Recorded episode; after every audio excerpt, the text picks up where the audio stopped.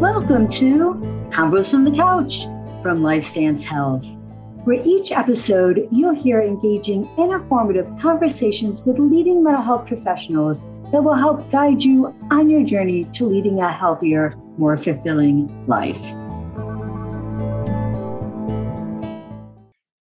Hello, everyone, and welcome to Convos from the Couch by LifeStance Health. I'm Nikki Lienza, and on today's episode, I'll be talking with Jay Swanson, a clinician from one of our Philadelphia, Pennsylvania offices, and we'll be having a conversation about helping kids deal with grief. So, welcome, Jay. Great to have you on. Thanks so much for having me. This is really a significant conversation for us to be having because we know it's so important to talk to about, you know, talking to kids, adolescents about grief and loss. So I'm really appreciating that we're having this conversation today. Absolutely. And, and let's let's start with you telling us a little bit about yourself. Yes, um, I'm Jay. Um, I use they them pronouns. I live and work in Philadelphia. I've lived in Philly for about 13 years. I have a background in music therapy, um, and I'm also a licensed professional counselor in PA. And I spent the last 10 or so years mostly in hospice work. Um, so I have a lot of experience with hospice and terminal illness, and in the last six years, working with kids um, who are grieving the loss of a loved one. So you definitely bring to the table lots of experience with this topic, and, and it mm-hmm. definitely sounds like one of your specialties.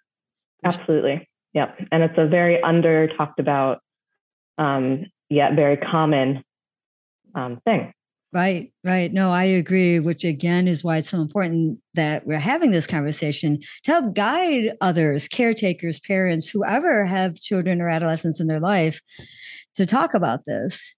So to get us started, you know, let's start with, you know, what does grief look like in children and adolescents? And I, I get developmentally, it might look different in children and adolescents, but you can take it from however you want to divide that. So yeah, um, I'll talk developmentally in a little bit, um, but for now, just kind of focusing more narrowly on how does grief show up in kids, Hi.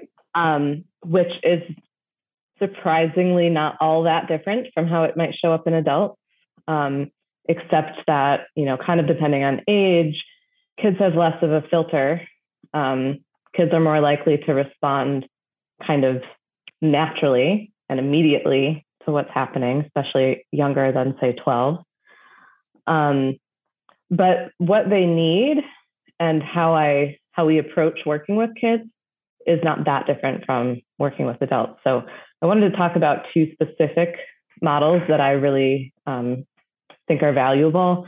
One is uh, from 1985, um, someone whose last name is Fox, and he talks about the four tasks um, for bereaved children um, which does, these are not supposed to necessarily happen in any order. And just like anything with grief, we're going to go, we're going to do one thing and maybe it's going to be less the next day and we're going to do the next thing and come back to the first thing.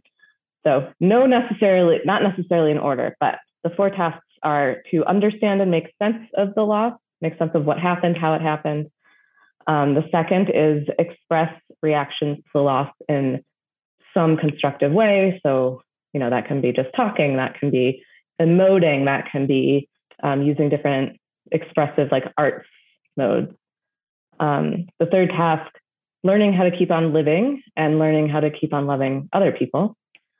Um, and the fourth task is commemorating that life that was lived.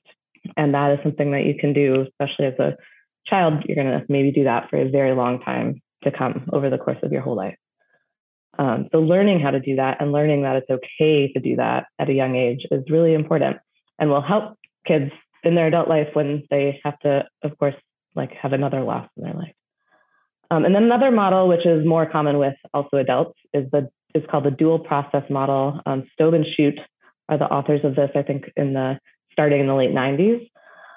And the dual process model is the idea that in grief we oscillate between loss oriented modes of being and restoration oriented modes of being.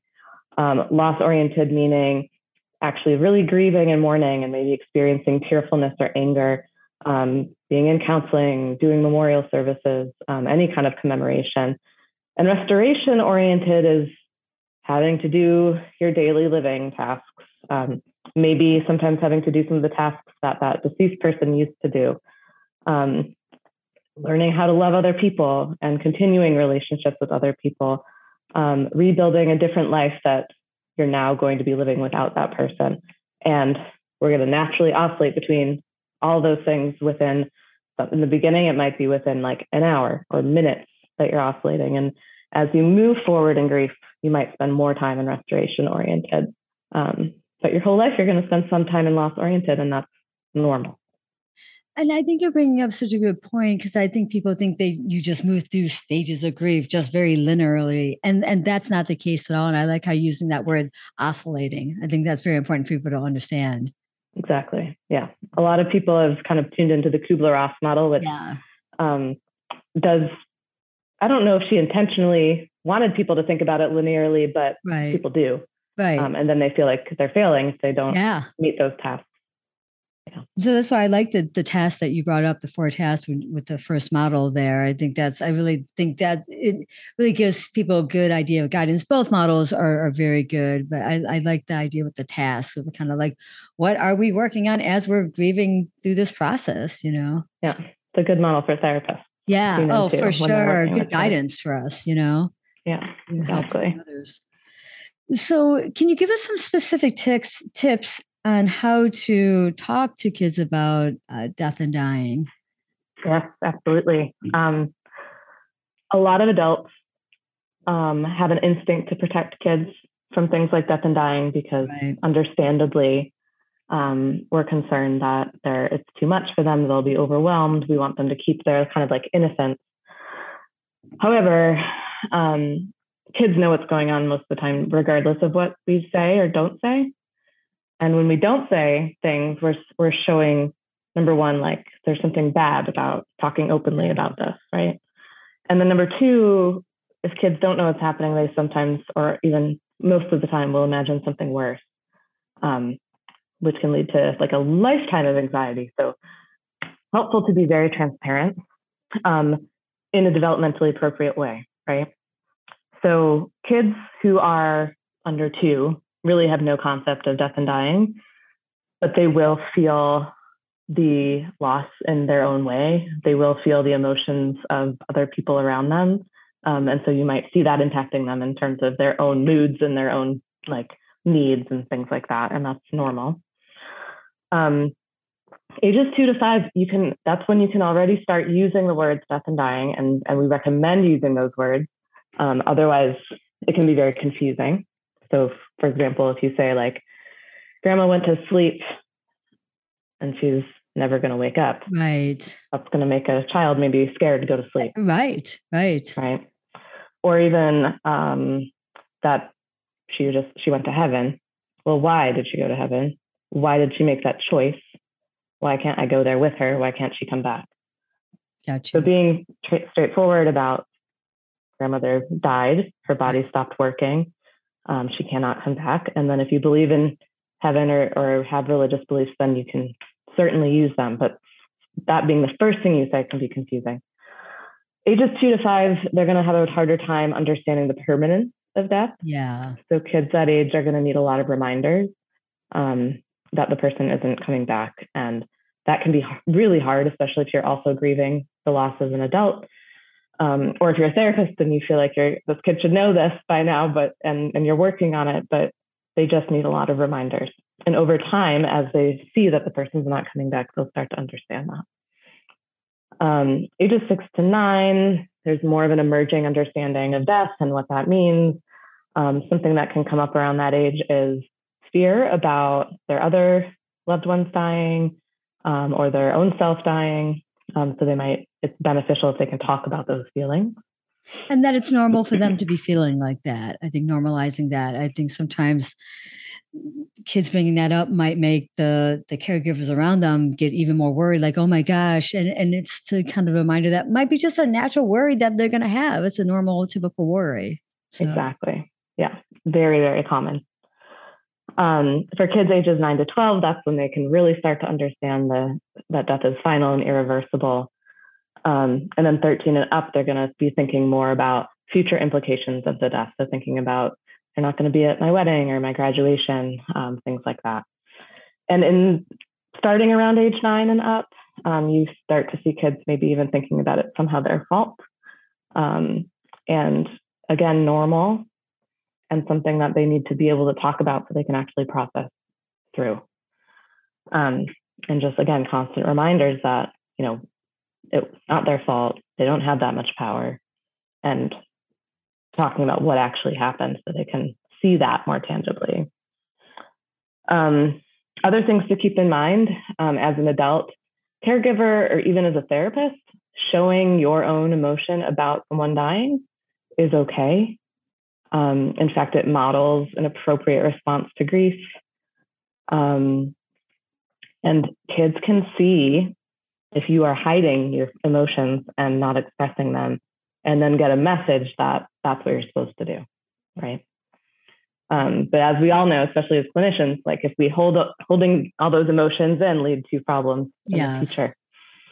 Um, and then another thing is is you know for caregivers and if we as therapists are counseling caregivers, offering kids choices around things like attending the funeral, oh, yeah. maybe participating in the funeral.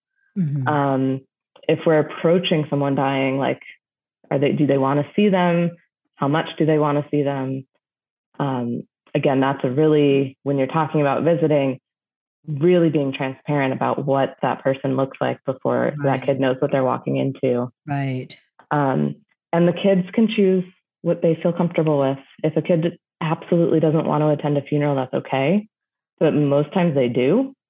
Um, and sometimes parents think it's protective, or caregivers think it's protective to not let them go to the funeral when actually that sometimes that can lead to long time resentment. Right. I've worked with a lot of individuals who maybe when they were younger uh, was kept away from the funeral or just even allowed to speak about the person who had passed and how that still plays out that it maybe even inhibited their own grieving process too.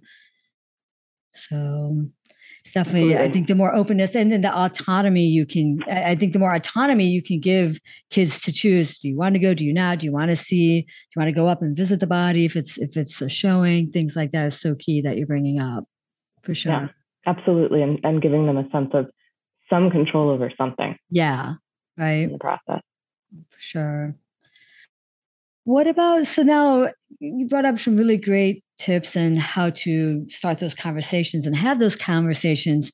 So, what about the actual navigating of the grief for kids and adolescents? Mm-hmm.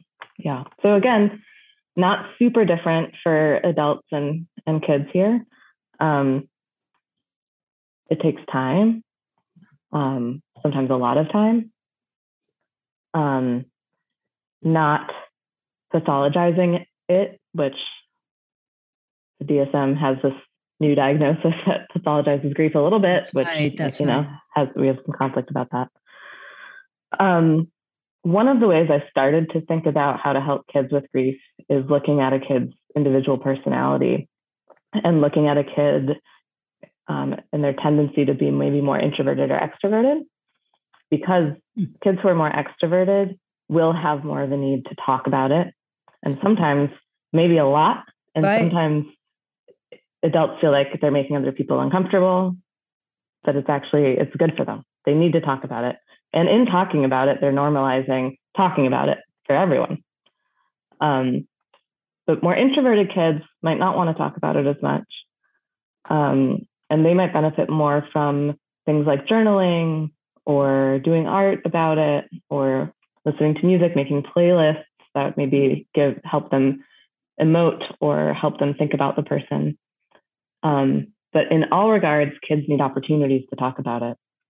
So even if you have an introverted kid that you're working with, letting them know constantly that you are there for them, that you, they can ask you questions, that they can tell you how they're feeling, that you want to care for them. Um, things like for introverted and extroverted kids, things like art, um, drawing memories of the people and talking about them can be really nice, um, especially if a, if a person was sick for a really long time helping them remember before they were sick again. Um, or things like creating, um, like taking a shoebox and decorating it in honor of the person, and then that's a memory box for the future. Um, music can be really helpful, maybe writing songs about the person. Um, again, having playlists about different things that, like maybe that person's favorite music, um, or again, a playlist that you want to listen to when you're feeling sad about the person, a playlist you want to listen to if you actually kind of want to bring yourself out of sadness. Yeah. I like um, the idea of different playlists. That's actually a really great idea. Mm-hmm. Yeah. And kids who are musically inclined really benefit from that kind of stuff. Um, my music therapy background, I would do a lot of like music improvisation with kids and have them kind of play out their feelings or even like play a story out about the person. Um, writing, journaling, writing stories about the person, um, things that are physical. Um, so, like kids that are feeling a lot of anger about the person might feel like you might start to see that show up in like maybe they're fighting kids at school. Ah, um, okay. So getting them other physical um, release forms of release. So like I've had I've had some kids and teens end up taking up boxing and it being super helpful. Yeah. Um, kids who are dancers like kind of dancing it out and and um, I feel like physical movement is like kind of a sideways way to get emotions out and and we want to help them have awareness of that is happening and how it's happening and why. And it's such a healthy way to get stuff out. Um, and even things like sports can be really helpful for people. Um, different types of memorializing. So, like the memory box is an example. Um, creating like a picture, so having like a picture of the person and create and decorating a picture frame around it. Um, helping them figure out ways that they might want to memorialize on special days, like maybe the anniversary of the death or the person's birthday or the kid's birthday. Oh, um, yeah. They might want to bring the person into their birthday and like in their own way, or they might not. Right. All that's okay. Right. Um, I can't say enough like normalizing, normalizing, normalizing, never minimizing, um, helping kids understand that grief is going to kind of come and go probably for a long time. Yeah. Um, I did work with a lot of kids who had that, who had this narrative in their head that they should get over it. Um, sometimes after two months, mm. and kind of helping them release that narrative because all that's going to do is make them feel bad about themselves for continuing to grieve. Um, and then peer support is really important. And there are in Philadelphia, we have a few different resources for um, peer groups for kids who have lost people. Um, unfortunately, we have such a high rate of gun violence here that we have um, groups for kids who have lost people through gun violence. Um, there are like overnight summer camps for grieving youth, most of which are free. Oh, wow. Um, so, encouraging those opportunities and connecting kids to that kind of thing. Um, knowing some, some one of the hardest things about being a kid that's grieving is that they often don't know a lot of other kids who have been through something like this. So connecting them to other kids who have can be incredibly helpful. Oh, I would I would imagine so. Just how lonely it could feel to think that you're the only one to be able to connect with other kids who maybe experienced very similar feelings about who they lost and stuff. Exactly. I agree. Yeah. Uh, shifting gears just a little bit, let's talk about how grief might manifest in different cultural communities. Mm-hmm. Um, yeah, so I think about this a lot in terms of um, cultural humility. Um, I'm a white person.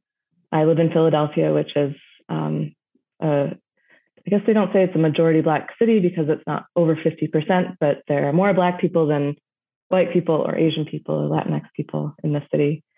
Um, and therefore, that meant when I was working with kids in Philadelphia, I was working with about 95% Black families. Um, so it was really important that I put my own stuff in check, that I was really aware of my own stuff. And that includes like how I grieve and yeah. how do I think it's normal to grieve. Um, so I can speak for my own. I, I, grew up in the Midwest. I'm in the Midwest. Midwestern white people. Um, I don't want to make a big, too big of a sweeping stereotype, but my family, like we kind of like cover it and we like kind of keep it quiet and we keep it internal. Um, and so, you know, I don't really accept that anymore. But had I, it might be harder for me. It is still sometimes harder for me to see people who are grieving really loudly in my mind. right? So like okay. um, if I'm seeing a lot of, especially when I was in hospice and working like literally at people's deathbeds, um, I would see a lot of like white nurses, for example, feeling uncomfortable with um, big emotions coming out, um, which is sometimes maybe more common with people who are um, not white, because that idea of like keeping things to yourself and keeping things inside is part of whiteness. It's yeah. part of like white culture, right?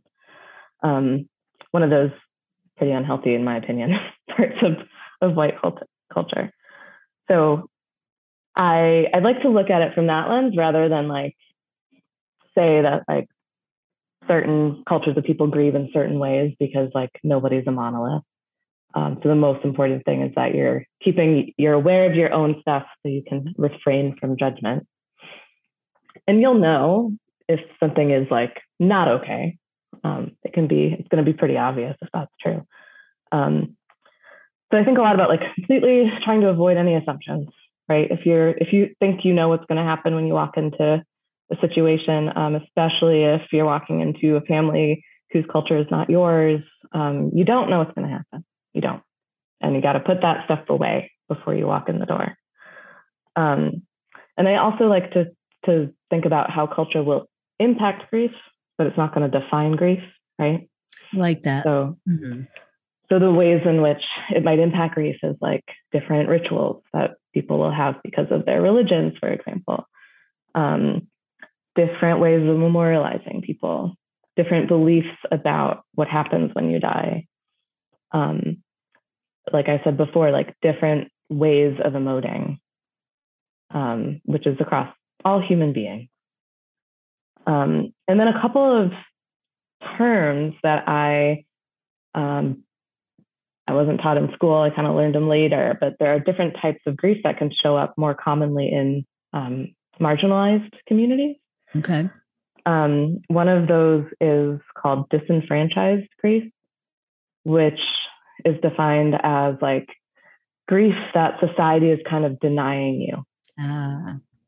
Um, so, an example of that, for in my experience from working with kids, um, like I said, in Philadelphia, we have such a horribly high rate of gun violence and unfortunately impacts Black communities um, quite a bit.